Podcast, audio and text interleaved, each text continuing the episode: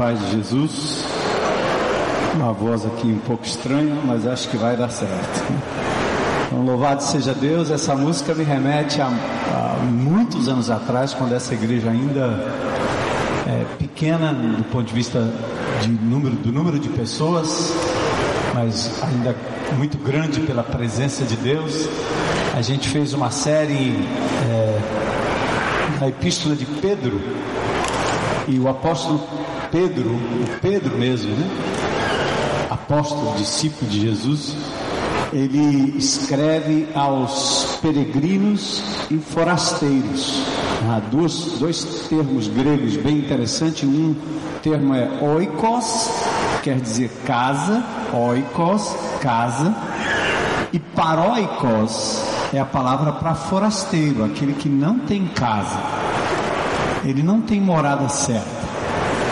E Pedro diz que nós somos paróicos, estamos aqui de passagem, numa jornada, numa caminhada, rumo ao nosso lar celestial. Né? O Senhor foi preparar morada e nós estamos indo para lá. Né? A morte é uma coisa triste, a gente sente falta, né? Aqueles que cujos pais faleceram, eu me lembro do meu, né? Morreu aos 49 anos de idade. É, três meses depois que, eu, que ele entregou a vida a Jesus, né? Meu pai era espírita, católico, e eu recém-convertido, tinha compreendido o Evangelho de Jesus, comecei a testemunhar para o meu pai, e meu pai se converteu numa circunstância bem interessante, né? Porque logo depois da minha conversão, eu fui desafiado a estudar a palavra de Deus num seminário e eu deixaria a faculdade de eletrônica para estudar seminário. Naquela época a coisa era tão forçada, né? Que fazer faculdade era coisa do diabo lá no, na denominação. Então eu tinha que abandonar tudo e me dedicar ao ministério, aliás, ao seminário, se eu quisesse ser pastor. Só que eu compreendi muito cedo que nenhum de nós vive sem autoridade. Nós estamos todos debaixo da autoridade de Deus. Depois nós estamos debaixo da autoridade dos pais. E, num certo sentido, na igreja de Jesus você também está debaixo da autoridade da liderança da igreja. É um princípio que nós não podemos uh, negligenciar. E outros, e talvez a maioria de nós, também estamos debaixo de autoridade no trabalho, autoridade policial, autoridade governamental, e assim nós nos submetemos a ela. E, e Paulo diz lá em Romanos que toda autoridade é constituída por Deus. Então, como eu tinha um chamado para o ministério, eu disse fácil. Então, se eu quero ser pastor e continuar o ministério aqui na denominação, eu teria que ir para um seminário.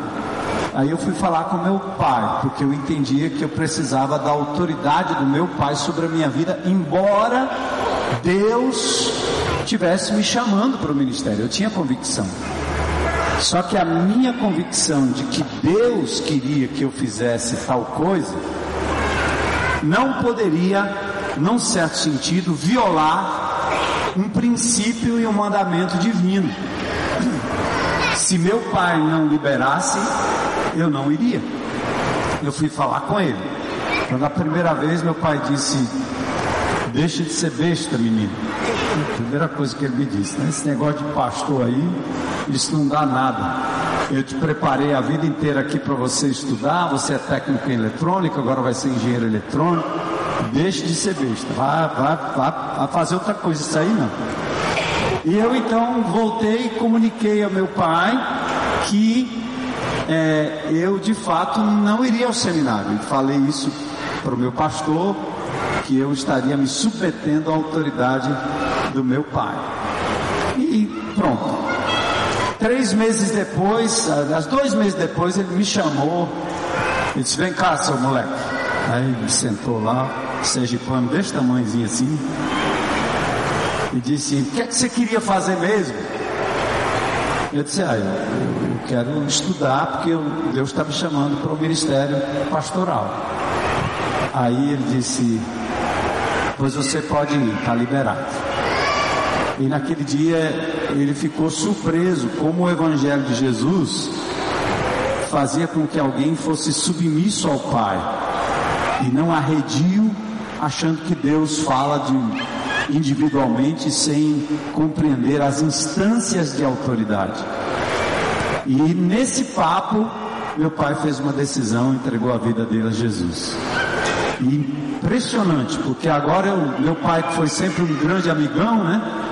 Muito amigo, ia para todo canto que eu ia torcer por mim no futebol, em todos, todos os lugares, né? Super pai, muito legal. Mas agora pensei, agora eu tenho meu pai, meu companheiro de ministério, né? Ele vai me, me, me ver é, caminhando na fé com Jesus e ministério e etc. Então, em dois meses depois daquele episódio, ele permitiu que eu me liberou para o ministério, para o estudo, e um mês depois ele faleceu, com 49 anos de idade. E eu fiz o funeral do meu pai. Então, claro que não foi uma situação difícil, né? Fácil, aliás, foi muito duro, mas ao mesmo tempo eu fiquei vendo a mão de Deus dizendo: Você vai debaixo da minha bênção. Difícil entender, né? Como é que Deus fez isso? Mas eu tive tanta força naquele dia eu me lembro no funeral, que era como se eu tivesse sido sacado da paternidade humana e adotado na paternidade divina que disse: Vai, meu filho, vai. E a coisa melhor de tudo, né?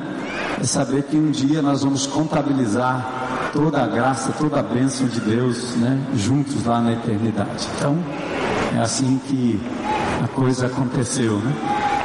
E Parece que é um pouco da desinstalação divina, quando diz: você não, não tem que ter raízes aqui nesse mundo. Sejam raízes familiares, sejam raízes nos negócios, sejam raízes é, na sua casa, da sua cidadania, porque a nossa morada, a nossa cidade está nos céus. Filipenses 3,20 fala sobre isso. Então, Estou falando isso também para dizer aqui dessa música que nós cantamos, que o Amarílio compôs já há muitos anos atrás, quando nós meditávamos na Epístola de Pedro. E hoje eu quero convidar você a abrir comigo na segunda carta do apóstolo Pedro, segunda Pedro, e nós vamos ler dos versículos 1 ao verso 15, do verso 1 ao verso 15. Vamos ficar em pé para a gente mudar de posição.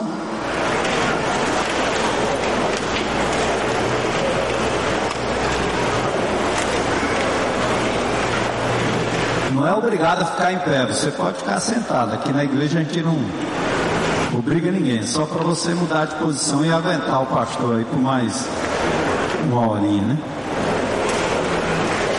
Se você tiver curiosidade e voltar em 1 Pedro comigo, olha o que eu disse e veja como o texto diz aqui, bem rapidinho. 1 Pedro capítulo 1, depois vamos para a segunda, tá bom? Volta um pouquinho, 1 Pedro, capítulo 1, versículos 1 e 2. Ele diz assim, ó, Pedro, apóstolo de Jesus Cristo, aos eleitos de Deus, escolhidos por Deus, olha o que ele diz: peregrinos, dispersos no Ponto, na Galácia, na Capadócia, na província da Ásia e na Bitínia, escolhidos de acordo com o pré-conhecimento de Deus Pai, pela obra santificadora do Espírito, para a obediência a Jesus Cristo e a aspersão do seu sangue. Graça e paz lhe sejam multiplicadas. Viram aí? Peregrinos. Agora vamos para a segunda, segunda Pedro, segunda epístola de Pedro.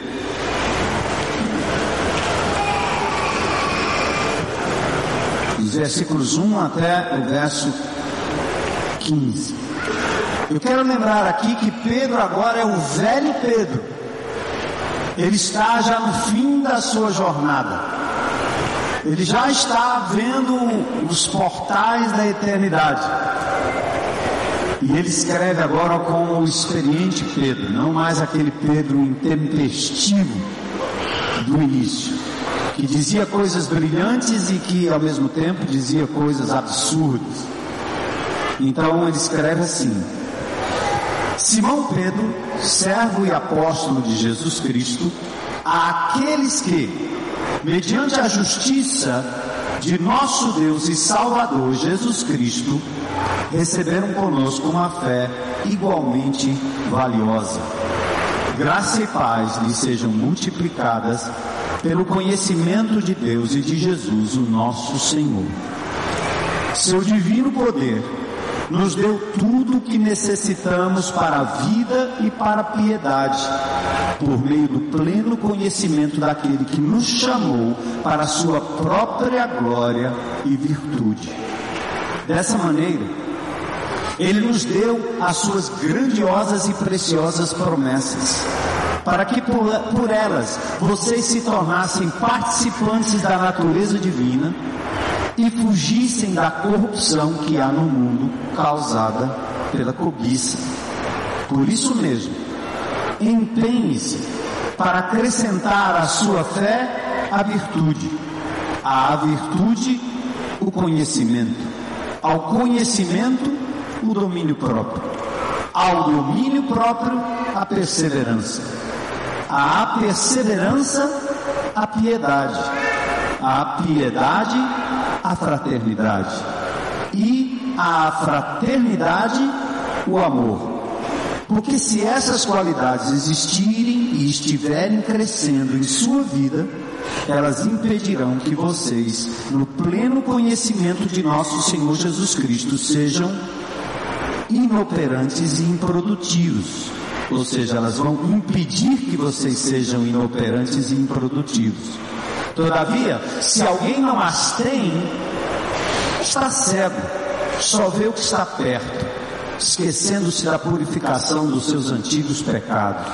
Portanto, irmãos, empenhem-se ainda mais para consolidar o chamado e a eleição de vocês, pois, se agirem desta forma, jamais tropeçarão e assim vocês estarão ricamente providos para quando entrarem no reino eterno de nosso Senhor e Salvador Jesus Cristo. Por isso, disse Pedro, sempre terei o cuidado de lembrar-lhes estas coisas, se bem que vocês já as sabem e estão solidamente firmados na verdade que receberam. Considero importante, enquanto estiver no tabernáculo deste corpo, despertar a memória de vocês, porque sei que em breve deixarei este tabernáculo como nosso Senhor Jesus Cristo já me revelou. Eu me empenharei para que também depois da minha partida vocês sejam sempre capazes de lembrar-se destas coisas. Senhor, fala conosco, é a tua palavra. Abre o nosso coração e a nossa mente nessa tarde e noite, que nós possamos compreender o que o Senhor está dizendo e o que nós devemos fazer a respeito, Senhor. Fala conosco mais uma vez. Nós pedimos isso em nome de Jesus. Amém. Pode sentar.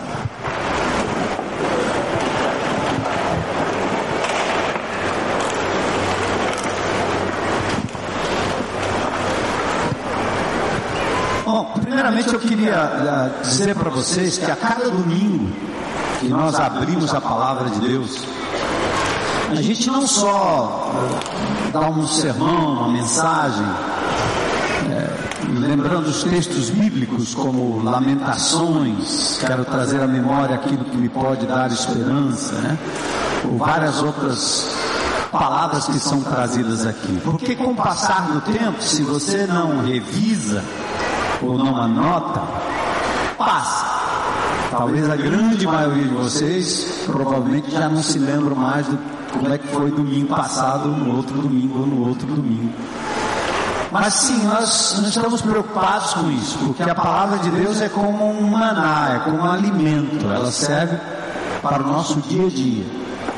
Hoje, de madrugada, antes das 5 da manhã, antes eu sair para uma atividade física, minha esposa para outra atividade física, eu paro, abro a palavra de Deus e vou meditar nela, para saber o que é que Deus tem para mim hoje, o que Ele está me dizendo hoje.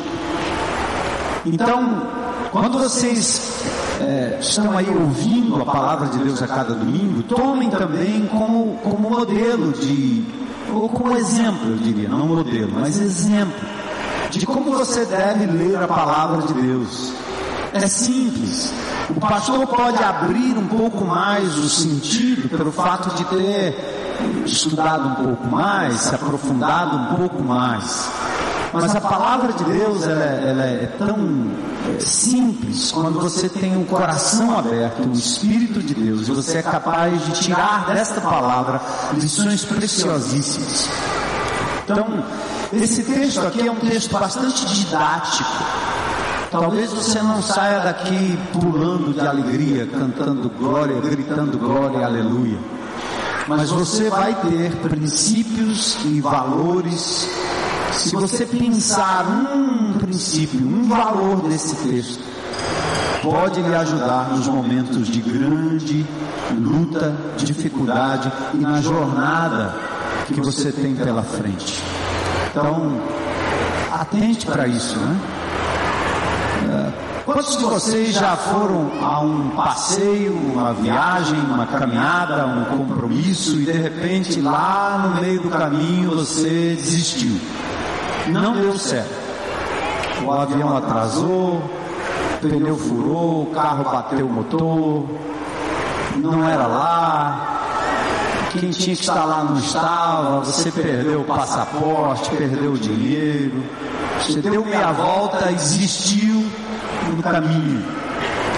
Eu me lembro descendo uma vez com a minha esposa um grande canyon que tem lá na América o Grand Canyon, são 10 quilômetros descendo até o Rio Colorado, lá embaixo. E nós estávamos, eu e Heloísa, de bermuda, com uma garrafinha na mão, e ela me desafiou a descer. Eu disse, eu só desço e sair se a gente dormir lá embaixo, na beira do templo lá. E ela, né, companheira, vamos que dá certo, vamos, vamos, vamos. E hoje não, hoje ela virou atleta, mas naquela época nós descemos e quando chegou, chegamos lá embaixo ao meio-dia, disse, agora nós temos que voltar. Como é que faz? Aí a gente voltou. Eu arrumei uma corda, foi a única maneira de a gente voltar. Eu amarrei uma corda na minha barriga e ela segurando a corda e a gente subindo de volta o Grand Canyon. Chegamos lá quase seis horas da tarde. Hoje eu acho que ela amarraria, amarraria uma corda nela e eu teria que ser arrastado, né? Tá invertendo o negócio lá em casa. Mas uma coisa que me impressionou e nos impressionou foi a quantidade de material deixado no meio do caminho, a quantidade de placas dizendo do perigo daquele Grand Canyon. Aliás, se você desistir no meio do caminho e tiver que ser resgatado, você ainda paga uma multa pesada. Então a gente encontrava cantil, mochila, coisas que foram deixadas no meio do caminho e muitos indícios de que pessoas começavam a descida ou começavam a subida e logo desistiam também. Me lembro também uma outra época lá atrás com minhas filhas e minha esposa fazendo uma aventura lá no Rio Grande do Sul. Nós queríamos conhecer Itaimbezinho, grande cânion brasileiro, né? E nós chegamos lá, estava fechado, a gente teve que voltar para trás, não dava certo. Só que a gente não se conformou e resolvemos seguir o caminho por veredas desconhecidas até chegarmos no lugar onde eh, nós gostaríamos de estar mas muitas vezes nós tivemos que recuar e voltar no caminho. Assim são, por exemplo, os alpinistas, né? Que planejam subir ao Monte Everest, lá no sul da Ásia Central, na área do Himalaia. É, Monte Everest são 8.848 metros de altitude. Os exploradores têm tentado escalar o monte, os ingleses começaram em 1922. Três pessoas atingiram o monte. Mas dez dias depois, outros alpinistas equipados com máscara de oxigênio, na terceira tentativa, acabou em desastre, porque sete deles morreram numa desastrosa avalanche. A vida cristã é mais ou menos essa jornada. Nem sempre você tem uma escada rolante para subir, ou uma esteira daquela dos maiores aeroportos que vai te conduzindo e você só vai levando. A vida cristã também é uma jornada, é uma estrada a percorrer, uma viagem, uma montanha a ser escalada. E não é por acaso que o cristianismo é chamado de o caminho. Sabia disso? Em Atos capítulo 9, verso 2, homens e mulheres pertenciam ao caminho. Atos 19, 9. Alguns se recusaram a crer e passaram a falar mal do caminho. Interessante, né? O cristianismo, logo no início, chamado de o caminho. No verso 23 do capítulo 19 diz que houve grande tumulto por causa do caminho. Ainda em Atos 22, 4. Paulo disse que perseguiu os seguidores do caminho até a morte. Que interessante. E aí, no versículo 14, eles diziam: Você é seguidor do caminho ao que chamam seita. Essa nova seita que apareceu aí, chamada o caminho. E no verso 22 do capítulo 24 diz que Félix tinha conhecimento do caminho. Então, nós, como crentes em Cristo Jesus, seguimos aquele que é o caminho, João 14, 6. E por isso nós estamos no novo e vivo caminho, que tem como alvo prosseguir para o alvo e prosseguir para o alto, olhando para cima, olhando para Ele. Então, como toda caminhada ou toda corrida longa, há trechos deslumbrantes que você vai olhar na vida cristã e dizer: que maravilha, que bênção, olha o que o Senhor fez por mim.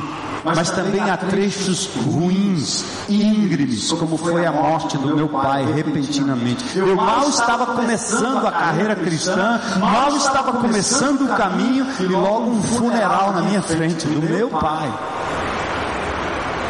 Tinha tudo para desistir, para voltar para trás.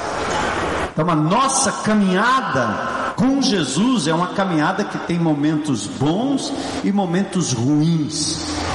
Qualquer que pregar outra coisa para vocês não está pregando o Evangelho de Jesus. Há lugares íngremes. Ora nós celebramos os avanços e ora nós lamentamos o retrocesso. Como muitos de nós caem no meio do caminho, retrocedem. Os irmãos aqui do grão de mostarda, das casas de recuperação, sabem o que é isso. O indivíduo se livra das drogas, se interna, passa um tempo ali e depois tem uma recaída. Ele quer de alguma forma sair correndo dali porque vem a fissura e ele quer voltar para o vício de novo e volta para aquele ambiente e recai. Depois retorna. Alguns não retornarão mais. Mas assim é a vida cristã. Muitos desistem. Aliás, tem gente que pondera assim: eu não entendi, depois que eu me converti, parece que deu tudo errado. Ainda tem os parentes que vêm em cima e diz: está vendo esse seu Jesus, o que, que ele fez contigo? Olha aí. Você tinha tudo isso, você ganhava tudo isso. Se era fruto daquilo que era errado, aí é que é. Eu conheci pais que diziam assim: Eu prefiro que meu filho vá para um bordel, vá para um, uma loucura, que ele se entregue às prostitutas, a ele se tornar um crente para ser, ser casto, como vocês dizem aí. Esse negócio de sexo só no casamento, isso é coisa para doido. Então, tem percalços, tem gente buzinando de todo lado dizendo: não, isso é loucura, volta. E até os crentes, até você, até eu, nós chegamos a pensar: por que tanto sacrifício? Por que tantos obstáculos? E aí, muitos desistem e não se interessam mais pela conquista do pico da montanha do cúmulo, aliás, do cume. E a verdade é que obstáculos e dificuldades são tão reais que os alpinistas escalam o mesmo monte várias vezes, porque eles não chegam lá na primeira, nem sempre.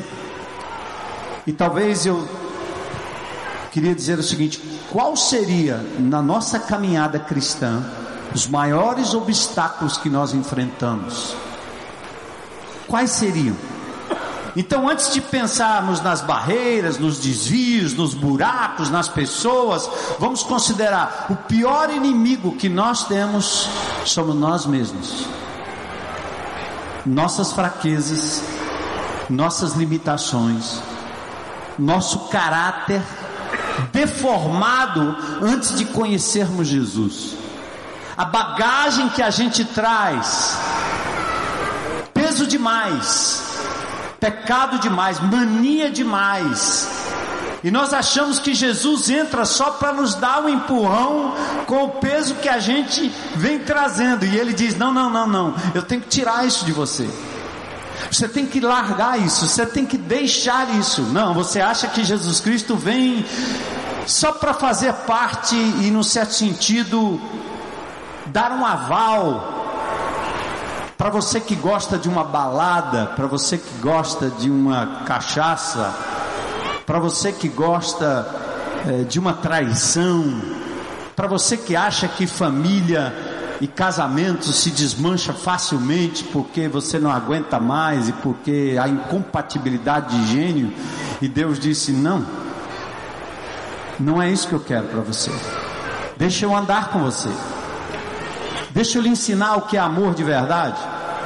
Deixa eu entrar na sua família e no seu relacionamento e fazer um milagre, mas você diz: não, não, não, não, eu te aceitei, mas é para você me fazer feliz e eu vou com a minha bagagem toda. Eu quero dinheiro espúrio, eu quero dinheiro fácil, eu quero continuar com a corrupção, eu quero continuar com a mentira, eu quero continuar com o meu temperamento, com a minha ira, com o meu jeito de ser, porque eu nasci assim, você sempre assim e acabou. E Deus disse: não, não, não, não. Eu quero caminhar com você, mas vai ser um caminho duro. E a coisa mais dura do cristianismo, e você, eu tenho certeza que você concordaria comigo hoje à noite, é a mudança do nosso caráter. Amém? É mudar a nossa forma de ver a vida, de ver as pessoas, de ver o trânsito, de olhar o inimigo de olhar para o dinheiro, de olhar para o filho, de olhar para o pai, de olhar para a mãe, de olhar a vida, os bens, a moda, os eletrônicos. Isso é que é difícil mudar. Sabemos onde queremos chegar, mas antes de começar a caminhada, vamos pensar então um pouquinho no roteiro: como chegar lá? Há duas perspectivas de continuarmos caminhando com o caminho e no caminho. Primeiro, a perspectiva e a visão humana. Nós temos um jeito rasteiro, horizontal e humano de olhar a vida. Por isso, Provérbios 14, 12 diz assim: Há caminhos que ao homem parecem direito. Leiam comigo. Há caminhos que ao homem parece direito, mas ao cabo dá em caminho de morte. E morte não é só uma bala, um assalto, um... não é só isso não. Caminho de morte quer dizer é caminhar morrendo, matando sonhos, matando a disposição, matando a emoção, matando o caráter. Não é, pô, morreu, porque isso aí é fácil, morreu, acabou tudo.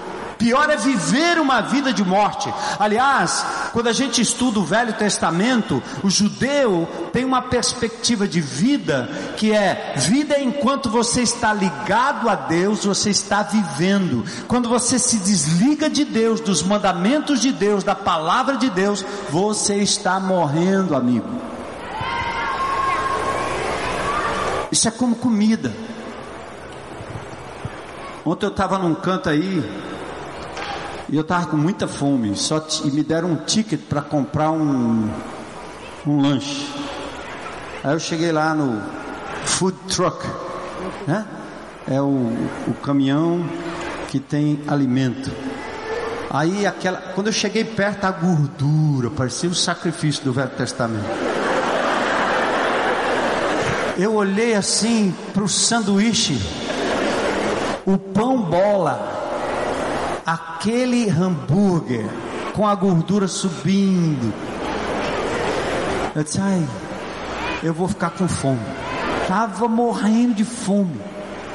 Aí eu, eu disse, eu vou dar uma de jejum. Senhor, me abençoa aí. Aí tinha um espetinho. Eu não sei se era de gato, mas era, era um espetinho. Carne, eu não como carne, né? E a gordura, eu não gordura, eu não quero gordura, Senhor. Aí eu cheguei lá com, com um menino pidão. Moço, eu estou vendo aí que você tem tomate, você tem alface. Por acaso você tem um ovo? Ele disse, não meu senhor, aqui é sanduíche, aqui tá vendo aí o hambúrguer, seu ticket tá direito a um hambúrguer, um espetinho, rapaz não dá. Aí a gente, eu cheguei ali e, e, e uma moça olhou para mim e disse: Meu senhor, eu tenho aqui dois ovos que é para o meu almoço, mas eu vou ceder para o senhor em troca do espetinho. Disse, Maravilha.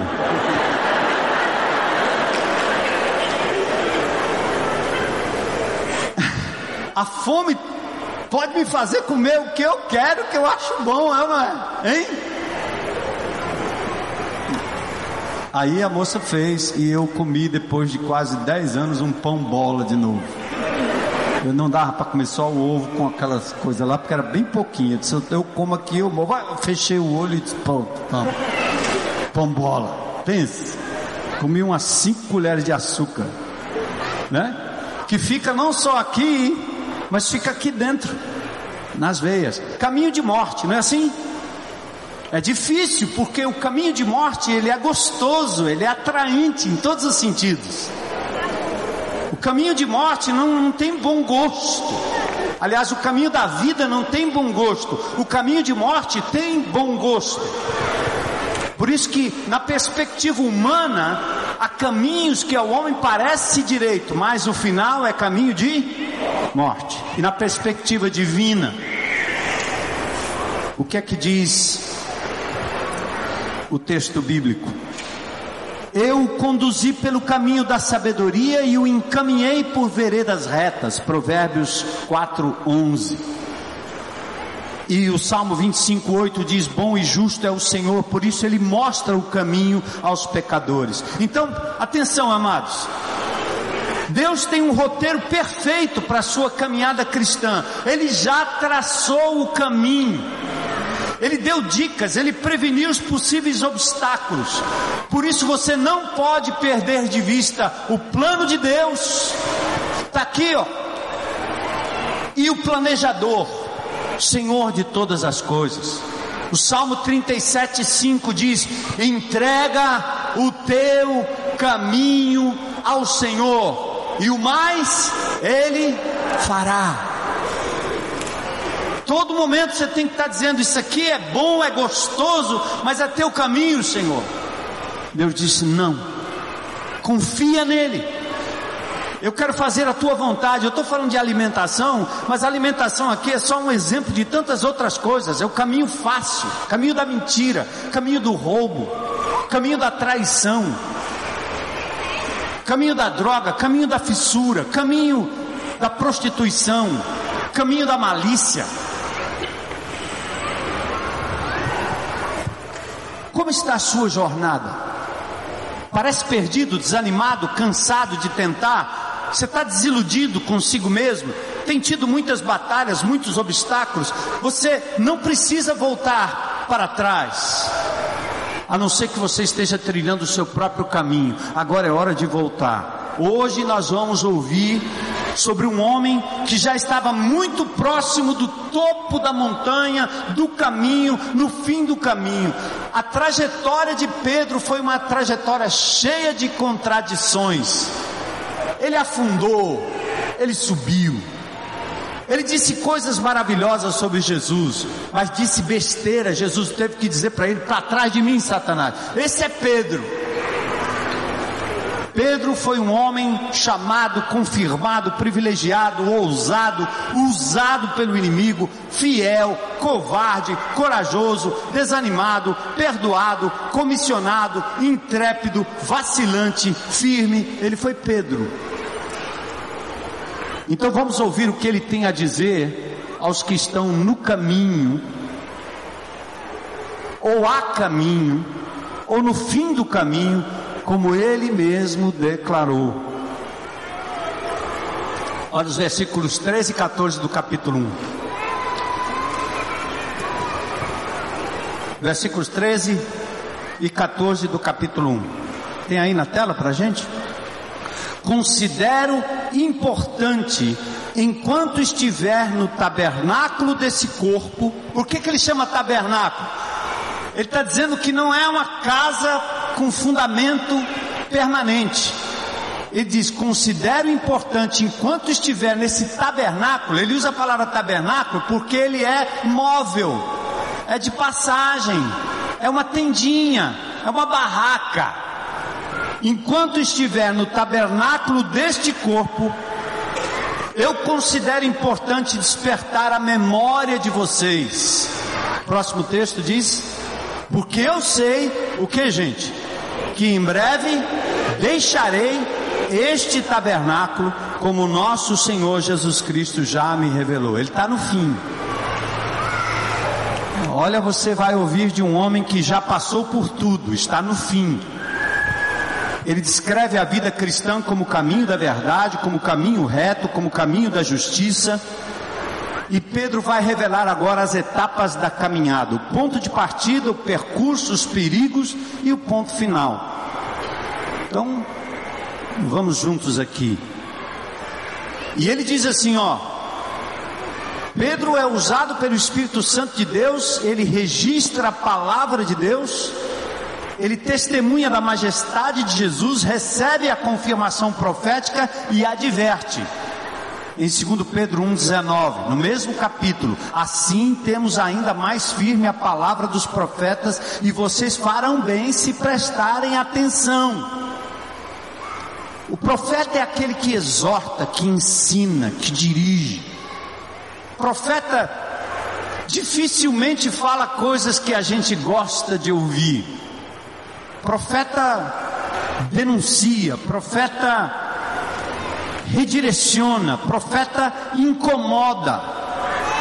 É aquela palavra profética e ele está dizendo: vocês farão bem se prestarem atenção como uma candeia que brilha em lugar escuro. Você vai precisar de luz para caminhar nas trevas deste mundo. Atentem à palavra revelada, não desprezem a Bíblia, palavra de Deus. Então, toda caminhada tem um ponto de partida. E se eu não terminar agora no horário, domingo nós vamos continuar, porque o texto é, é bastante longo, mas vamos comigo. Ponto de partida, verso 1. Bom, como é que eu começo a vida cristã? Se você está aqui hoje à noite, por exemplo, e diz sim, é, que é isso aí, o caminho, como é? Se eu tenho que me desviar ou voltar ou parar de caminhar nessa direção e agora eu quero caminhar na direção de Deus, como é que eu começo? Pedro já, já no fim da vida, ele te ensina como. Ele começa dizendo assim, ele abre o texto dizendo assim: Qual é o meu status? Quem sou eu? Aí ele diz: Simão Pedro, servo e apóstolo de Jesus Cristo. Se você decidiu andar no caminho, você tem que saber qual é a sua identidade agora. Esquece o seu nome familiar, esquece a sua patente, esqueça dos seus títulos. Pense agora no seu status. E Pedro diz assim: Eu sou, em primeiro lugar, um servo, um escravo sem vontade própria, cuja vontade é obedecer ao Senhor dos Senhores. Servos, dulos, servo. É assim que Pedro diz. Chega ao final da sua vida, podendo estar sentado na cadeira do bispado, podendo ter todas as honrarias, podendo ter todas, todos os privilégios, podendo ter tantas coisas pelo seu currículo, ele termina a vida dizendo: Eu sou um simples servo. Esse cristianismo que a gente está vivendo no século 21 não terá efeito sobre as trevas se esse cristianismo não for vivido na perspectiva de servo. Porque o servo aqui é aquele que não tem vontade própria, ou ele nega a sua própria vontade, ele renega o seu próprio desejo e submete a sua vontade ao Senhor dos Senhores. Não tem alternativa nessa caminhada. Servo, o maior peso que nós carregamos na vida cristã não é a mochila, não é o cantil não é a gordura. O maior peso que nós carregamos é o nosso próprio eu, meu, mim. É o nosso egoísmo. Isso é natural, é próprio da raça humana. Você estaciona o carro pensando em você. Você anda no trânsito pensando em você, não no outro. Em casa você pensa em você, não no outro. Por isso as mulheres se tornaram donas de casa, domésticas, escravas de indivíduos que só pensam em si mesmos. Ou invertendo a situação. Eu sou um servo de Jesus Cristo. Lucas 9, 23 e 24, Jesus dizia a todos o seguinte: se alguém quiser acompanhar-me, se alguém quiser vir após mim no caminho, negue-se a si mesmo. Tome diariamente a sua cruz e siga-me. Ei, irmãos, é diariamente. Quando Pedro diz servo, você não pode pular o versículo, você não pode continuar lendo sem refletir. O que quer dizer isso? Servo, servo, servo, servo. Se você quiser seguir Jesus Cristo, você tem que ter uma renúncia diária. Já contei isso para você desde os primórdios da minha vida cristã, né? Quando eu queria me vingar do meu adversário, eu ouvi o meu pastor dizendo: Bispo, não desce da cruz. O que, que ele estava dizendo? A hora que você quiser se vingar, crucifica o teu eu com Jesus e toma a atitude que Jesus tomaria, porque agora você é uma nova criatura, você está no caminho a serviço daquele que é o caminho e o Senhor da tua vida. Amém, irmãos? Glória a Deus. Puxa, Deus.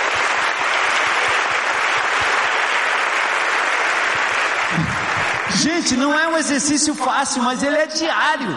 Percebe? Ter um grupo pequeno, um grupo de relacionamento que só me serve, é muito bom. Mas ter um grupo de relacionamento que pensa no outro, no perdido, no indivíduo que está lá no, na, no, no buraco do crioulo, eu já passei por aquela comunidade recentemente, falei até para a Heloísa, nós passamos por ali, eu disse, bem, algo precisa ser feito. Eu não fiz nada, mas Deus foi lá e levantou o grupo para ir naquela comunidade. Eu sei exatamente onde é. Então, ter grupo pequeno para resolver o meu problema, a minha demanda, a minha necessidade, era assim que nós estávamos agindo. É assim que muitos agem. E o que Deus está dizendo para você, meu amado, mortifica isso aí seja a ira, seja o medo, seja a vergonha, seja a timidez, seja a avareza, seja a malícia, seja a compulsão por qualquer coisa dentro da sua casa, do chocolate à internet, em nome de Jesus, você não pode se transformar em servo de homens, nem de coisas, mas servos do Senhor Jesus Cristo. E é diário, irmão. É um exercício diário. Ele diz: tome diariamente a sua cruz e siga-me. Pois quem quiser salvar a sua vida, vai perdê-la.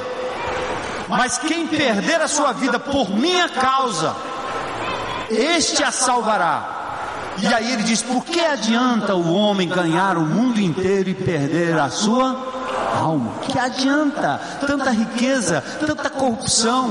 Que adianta tanta malícia, tanta loucura? Eh, se encher de amor daquele que não é o seu companheiro, a sua companheira? De que adianta? Você ganha isso, um prazer momentâneo como um chocolate bem adocicado, como o seu leite moça que você coloca lá. É gostoso, amigo, mas é caminho de morte, você vai se destruir. Assim é a droga, assim é a malícia, assim é o dinheiro, assim é o poder, assim é maldito o homem que confia no homem e faz dele o seu próprio braço. Então é preciso mortificar diário. Como eu faço isso? Entendendo a vontade do meu Senhor e dizendo: não, não, não. Eu bem que gostaria, mas eu não posso. Porque o meu eu, minha vontade, está submissa à vontade do meu Senhor. E Ele não quer que eu faça isso. Ele não me fez para isso. Importante Está difícil ver pessoas com atitude de servo. Nós estamos querendo ser senhores, não servos. Muitos querem ser senhores e senhoras, sendo servidos ao invés de servir. Me corta o coração quando eu vejo os amados irmãos, os centuriões aí. E quando eu saio ali, muitos vêm me relatar que tem pessoa que entra aqui, ele diz: Não, bote o carro um pouco mais para cá. Diz, o carro é meu, o lugar é meu, a igreja é minha e eu não tiro o carro daqui. Corta o coração. Pastor, nós não podemos fazer nada. O cara atravessou, tomou conta de três carros no lugar. Eu fui lá, a gente foi lá e eles disseram: não.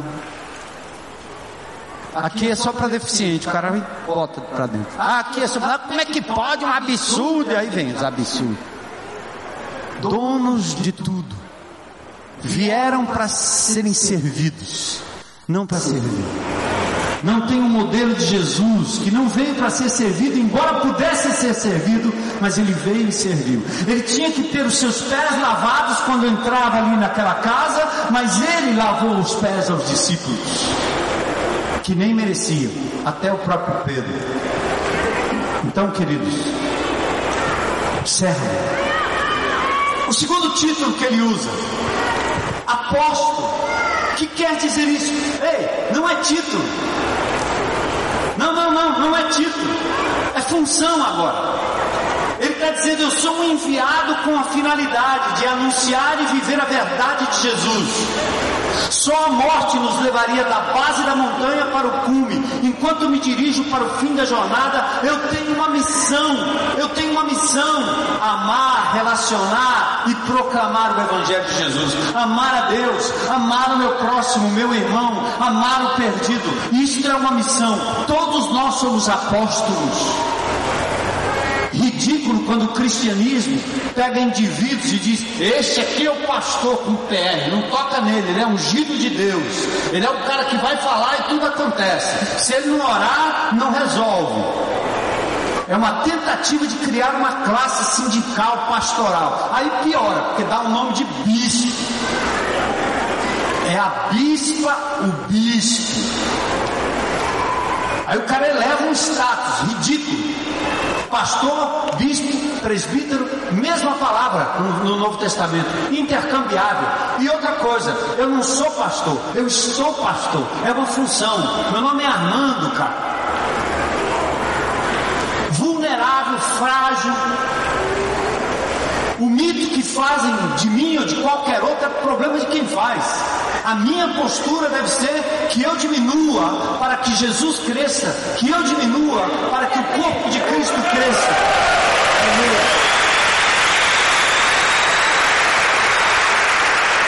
Sabe quem são os apóstolos? Esse casal que teve aqui. Esses são os apóstolos, os enviados. Aí nós criamos uma outra categoria, os missionários. O cara vai se manda lá para a África, nunca fez nada dentro da sua própria casa, nunca fez nada na sua vizinhança, nunca fez nada na sua igreja local e quer ir para o meio do mundo. Para onde você vai? Presta atenção. Já percebeu que tem uma comunidade chamada crioula aí? Você viu a casa? Você pensou que era na África, não é não? Não é não um GR, grupo de relacionamento tocado pelo Espírito Santo, descobriu a África é aqui do lado. Comece aqui. Se Deus te enviar para a China, para o Iraque, para qualquer coisa, para a Síria, vá. Lá está o Estado Islâmico. Quantos gostariam de ir lá hoje à noite? Cara quer fugir do pai, da mãe, do país, não tem mais nada que fazer na vida, quer sair por aí, não sei para onde. Sabe quem Deus envia? Quem faz. Então, Pedro, no final da jornada, ele disse assim: Irmãos, eu estou, os portões estão se abrindo, eu estou entrando aqui. Deixe-me dizer para vocês: em toda a minha vida, eu termino a minha caminhada como servo para fazer a vontade do meu Senhor. E termino a minha jornada com uma missão. De tal maneira que ele disse: Gente, eu vou falar disso tanto que quando eu morrer, vocês vão se lembrar de mim. Eles não vão esquecer, não. Bom, agora, que mais? Ele disse: Eu sou servo e sou um apóstolo. Quais são as bases dessa trajetória? Quais são os valores os princípios que nós temos que carregar? No verso 1 ele diz: Ó, vocês precisam ter fé na justiça do nosso Deus e Salvador Jesus Cristo. Ele pega a palavra Jesus Cristo, certo? O nome, e diz: Ele é Deus e Ele é Salvador. Vocês precisam fé. Porque na jornada nós vamos nos deparar com o ímpio, o corrupto, o maldoso, o malicioso, o traidor, o mentiroso, o agressor, e logo você vai querer fazer justiça com suas próprias mãos, achando que Deus vai lhe defender se você pegar na luva de boxe, ou na faca, ou no braço, ou na lei. Ele está dizendo: você precisa acreditar na justiça divina. E talvez o ditado vale. Pode tardar, mas não vai falhar. Deus é o nosso juiz. Deus é o nosso advogado. Então, na jornada, não fique brigando por coisas que você sabe que não tem que brigar, não precisa brigar, não precisa se apegar, mas antes de qualquer demanda, ajoelhe-se diante dele, entregue essa causa ao Senhor, dê tempo para o teu Senhor vindicar a tua causa, cuidar do teu agressor, cuidar do teu inimigo. O direito de resposta não é seu, é de Deus. Entende? É de Deus.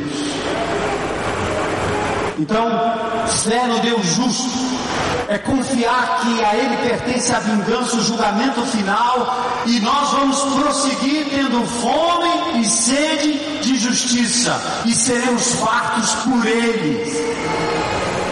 Não pelo advogado, não pela lei, não pelo juiz. Deus diz: A mim pertence a vingança, eu retribuirei. A segunda coisa que ele diz que você tem que ter como princípio nessa caminhada. Primeiro, você está na jornada. Fé na justiça divina. Por favor, irmãos, calma, calma. Entrega, ora, experimenta Deus sair em tua defesa. Quando você lê o Velho Testamento, você percebe as tropas vindo sobre o povo de Deus e de repente se levanta o profeta e diz assim: Vocês não serão atingidos. E aquele povo pequeno, frágil, numa cidade murada, cercada por grandes exércitos, de repente sai lá fora, como aqueles homens leprosos saíram e viram o exército inimigo completamente devastado, tudo completamente deserto, porque Deus confundiu aquele povo. Deus levantou um barulho, um som, algo diferente, saíram confundidos, matando uns aos outros. Não precisou o povo de Deus tocar numa espada. Deus age por nós. A jornada ao cume não pode depender só da minha força, mas da força que o Senhor dá. Confie na justiça divina. E a próxima coisa aqui é o conhecimento. Conhecimento de Deus, intimidade com o Senhor. Por isso ele diz: graça e paz lhe sejam multiplicadas pelo conhecimento de Deus e de Jesus, o nosso Senhor. Porque quanto mais você conhece a Deus, mais orientado você vai estar no caminho. Porque você vai saber qual é a vontade dele, você vai ter noção do mapa. Em nome de Jesus, não abra mão disso. Eu quero propor, se você é uma pessoa que gosta tanto de estudar, de conhecer, que você abra a palavra de Deus diariamente, se alimente dela e conheça o Deus da Bíblia. Ele vai te mostrar o caminho. Pedro sabia que a caminhada exige postura de servo, submisso àquele que o enviou com uma missão, que exige também fé na justiça e conhecimento de Jesus, que garante uma melhor compreensão das lutas, dos desastres. Quando você não entende nada do que está acontecendo e você olha para Jesus Cristo, você olha para Deus agindo na palavra, aí você entende. Ele diz: No mundo vocês vão ter aflições, tem de bom ânimo, eu venci o mundo. Não te desvies, nem para a direita nem para a esquerda. Vai em frente, não abra mão. Creia nas minhas promessas. E assim você caminha. Bom, o ponto de partida é quem você é, o seu status. Depois as suas bases, princípios, é fé e conhecimento. Fé na justiça de Deus e conhecimento de Deus.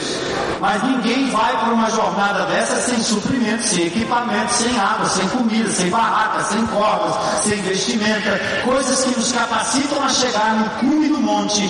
E aí, Pedro diz: Vocês receberam poder divino para caminhar até o cume do monte. Verso 3, aleluia. Seu divino poder nos deu todas as coisas que necessitamos para a vida, que é a jornada, e para a piedade, que é a postura que eu vou ter durante a caminhada. Vida é a jornada, o cotidiano que antecipa a eternidade. Por isso Paulo diz em 2 Coríntios 3,18, nós vamos caminhando de fé em fé, de glória em glória. Glória em glória não é só triunfo, não. Glória em glória é ganhar para a glória de Deus, perder para a glória de Deus. É ser curado para a glória de Deus, adoecendo para a glória de Deus. De glória em glória, compreendendo o desastre como uma permissão divina, compreendendo a perda momentânea como algo que vai trazer glórias para o nome dele à medida que você se submete ao contentamento que foi dito aqui pela nossa irmã em relação àquele, àquele, àqueles irmãos ali, aquelas pessoas lá do crioulo, daquele local. Contentamento. Faltando tudo, parece que não falta nada. Porque Deus, num certo sentido, tem um, uma graça comum dada àquele que está na pobreza, que Ele dá contentamento. Por isso que Ele nos chama a sermos pobres de espírito, dependentes só dEle. Deus proverá. Aí vem o divino poder, a vida, a piedade, e no verso 4 ele diz: vocês precisam caminhar tendo na mente as promessas de Deus. Não se esqueçam delas. Você se lembra de alguma promessa que Deus tenha feito na Bíblia? Você grava, você guarda um texto bíblico como promessa para a sua vida? Lembra do Salmo 23? É uma promessa. Lembra de Josué capítulo 1, verso 8? Uma promessa. A lei do Senhor não te desvie. Te esforça-te, tem bom ânimo, não pasme, nem te espantes, porque o Senhor teu Deus é contigo, por onde quer que andares nessa caminhada. Se você não tiver isso na cabeça, na hora você vai se lembrar de quem? Vai Ribeiro?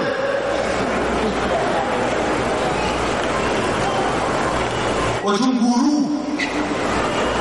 Tem crente que sabe mais do que Confúcio disse, Darwin disse, do que o que Jesus disse. As promessas é para que você mantenha firme as palavras que foram ditas pelo Senhor e que são palavras de vida, palavras de sobrevivência. Então ele diz: palavras, posso tudo. Aquele que começou a boa obra vai terminar. Filipenses 1,6. Você precisa caminhar pensando nas promessas divinas. 1 João 5,8 Aquele que é nascido de Deus, Deus o guarda e o maligno não lhe toca. Vai, meu irmão, tá cheio de ameaça. O demônio é demônio. Eu vou, vou entrar, vou passar, porque meu pai está comigo. Ele é mais forte do que essa caixa de demônios aí. Esse negócio não me atinge. Quando eu era menino lá em Tucuruvi, eu saía nas esquinas lá, chutando uma macumbaria na encruzilhada. Hoje seria considerado discriminação, afro, não sei o quê. Não sei, lá era a sujeira que estava na, na encruzilhada. Eu chutava e tomava cachaça e ainda comia um pedaço de frango se fosse Tem esse menino. Quando eu tomei entendimento, as pessoas diziam, ó, oh, que aquela vizinha que se converteu, ela jogava umas almofadinhas com uns negócios espetados, alfinetes. E de vez em quando jogava um bonequinho. Aí ela dizia, é você, esse é? Pois eu vou brincar com esse boneco. Ela me espetou de todo jeito, mas não teve jeito. Ela acabou sendo espetada pelo poder de Deus e se converteu. Tá com medo de quê, meu irmão? Vem cá, com medo de quê? Estou contigo no vale da sombra da morte. Então as promessas são esses combustíveis do caminho.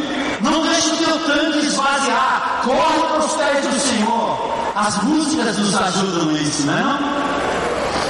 Quando a gente louva, o louvor é uma maneira de encher o teu combustível. Então, ao invés de você ouvir uma boa música brasileira, ou aquelas doideiras que você ouve por aí, meu irmão, bota um louvorzinho lá bom, certo? Se você é do tipo da Cassiane, aquela que vai quebrar tudo, passar por cima de tudo, e o mundo vai se acabar e o inferno já e vai, vai dar certo. Ou você é do tipo da Ludmilla, então você é meio para Lucas, né? Cada um tem gosto, né? Assim? Não estou censurando a música evangélica, eu tenho gosto. Se começar a falar um negócio que a Bíblia ali dá certo Se o mar não se abrir, Deus vai me fazer andar por sobre as águas. Que isso? Se o fogo não se apagar, Deus vai me fazer passar pela fornalha. Não foi o que aconteceu com os amigos de Daniel, não? O fogo estava lá e Nabucodonosor disse: Ei, não é aí, amigo, senão você vai queimar dentro. Sabe o que eles disseram? Pois nós não vamos negar o nosso Senhor, nem vamos te adorar. E tem mais. Se o Senhor quiser, Ele nos livra. Se Ele não quiser, nós vamos morrer do mesmo jeito e Ele vai cuidar de nós.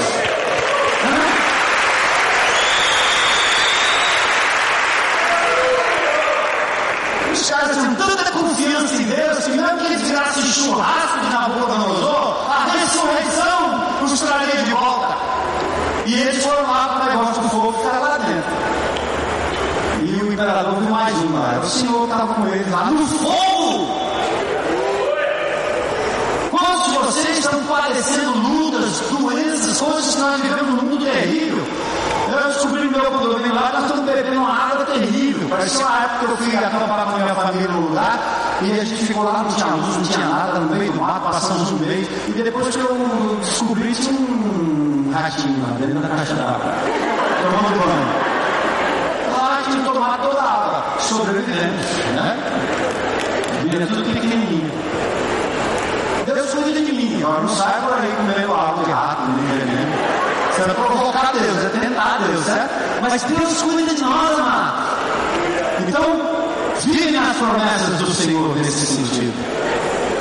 Então, privilégio de quem conhece as promessas e nelas se agarra na jornada, nos momentos difíceis. Promessas de quem não mente não falha. O caminho é certo para o final feliz, além dos momentos difíceis da caminhada. E no verso 4 ele diz: livramento da corrupção. Promessas foram dadas com um propósito, para que você se livre da corrupção causada pela cobiça.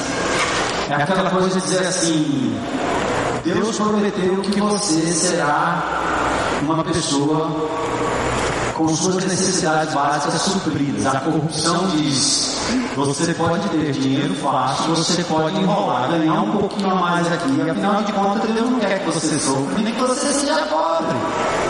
Mentalize na prosperidade. Ó. Se você pensar, se você pensar, você fica rico. Se você pensar, a gripe vai embora. Se você mentalizar, o câncer desaparece. E aí? Onde é que tem isso? O que tem é o seguinte: se você se lembrar das promessas de Deus, entender o que Deus tem para a sua vida como propósito amigo, a corrupção não vai te levar a comprometer o nome de Jesus. Ganho fácil, não. Dinheiro fácil, não. Amor fácil, não tem. Por isso, se você obedece o Senhor, você não cai nessa de querer amar alguém, amor para outra pessoa, porque você cansou, disse que não ama mais, e você transfere o seu amor, quebra o seu pacto, quebra aquilo que você falou diante de Deus. Não tem alternativa. Quantas vezes eu tive que olhar para minha esposa, minha esposa olhar para mim, ali em pé de guerra, e a gente diz, não tem jeito. Não tem jeito quer dizer o quê? Separa? Não! Nós somos servos de. E a promessa que ele nos deu é essa. Que o casamento é a instituição mais digna entre todas. Que ele abomina os adultos os impuros. Que nós não temos alternativa porque nós nos comprometemos a amar com o amor de Jesus. Eu não presto e você me ama. Você não presta e eu vou continuar me amando. E Deus então restaura. Claro que não é fácil, claro que é complicado às vezes, mas Deus vai restaurando o nosso amor e vai nos levando adiante para o fim da jornada, como um testemunho de quem está caminhando no caminho e abrindo mão daquelas coisas que são muito pessoais, muito egoístas. A cobiça do ter, de se apossar do que não é produz corrupção. A corrupção nos faz desviar da rota, do propósito mais puro, do benefício maior de todos. Por isso a corrupção só seria vencida pela convicção nas promessas do Senhor.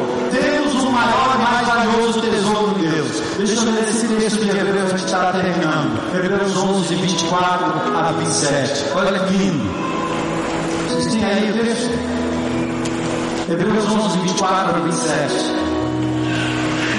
Pela fé, diz o texto, Moisés, já adulto, recusou ser chamado filho da filha de Faraó, preferindo ser maltratado como o povo de Deus, a desfrutar dos prazeres do pecado durante algum tempo.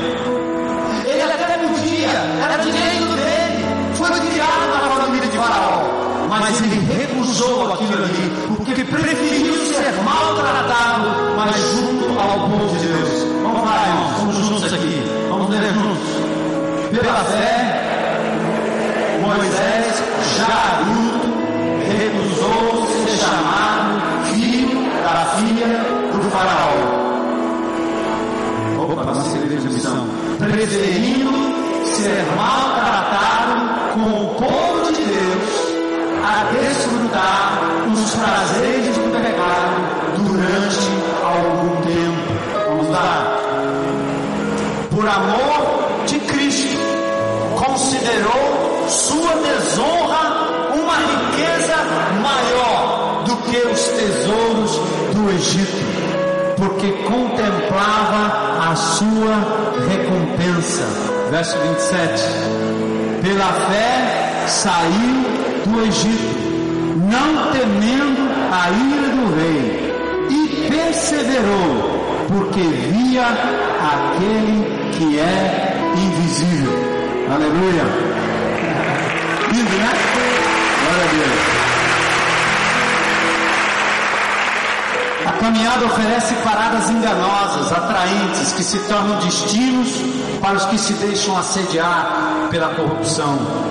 Estamos numa jornada, estamos no caminho, somos servos, somos enviados por Deus. Daniel decidiu não se contaminar, e essa deve ser a sua postura. Deus vai cuidar de você, Deus vai vindicar a tua causa, Ele é teu advogado. Em nossa jornada rumo à eternidade com Cristo, é o poder da natureza divina que está em nós, que nos conduzirá à eternidade, garantindo liberdade da corrupção, baseada na identidade de servo, na fé, no conhecimento das promessas do Senhor. Amém? Pausa aí. Por um segundo, pensa. Ou um minutinho, né? O que, é que Deus lhe disse hoje à noite? Através da palavra. O que, é que você pretende fazer a respeito? Hoje, agora, esta semana. Servo, apóstolo, fé na justiça divina, conhecimento de Deus,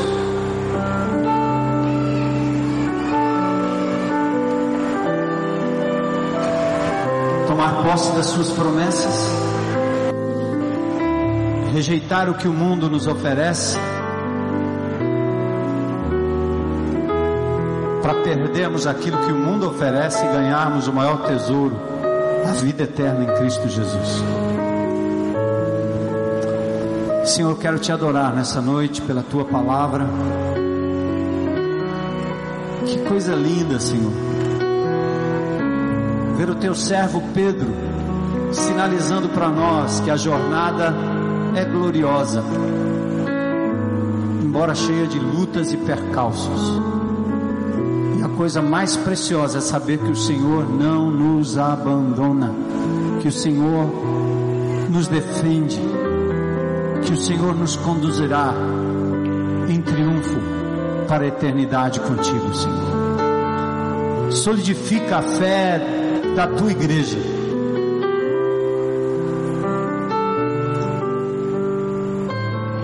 Para que a nossa missão seja cumprida aqui, Senhor. Amando a Deus, amando uns aos outros e amando os perdidos.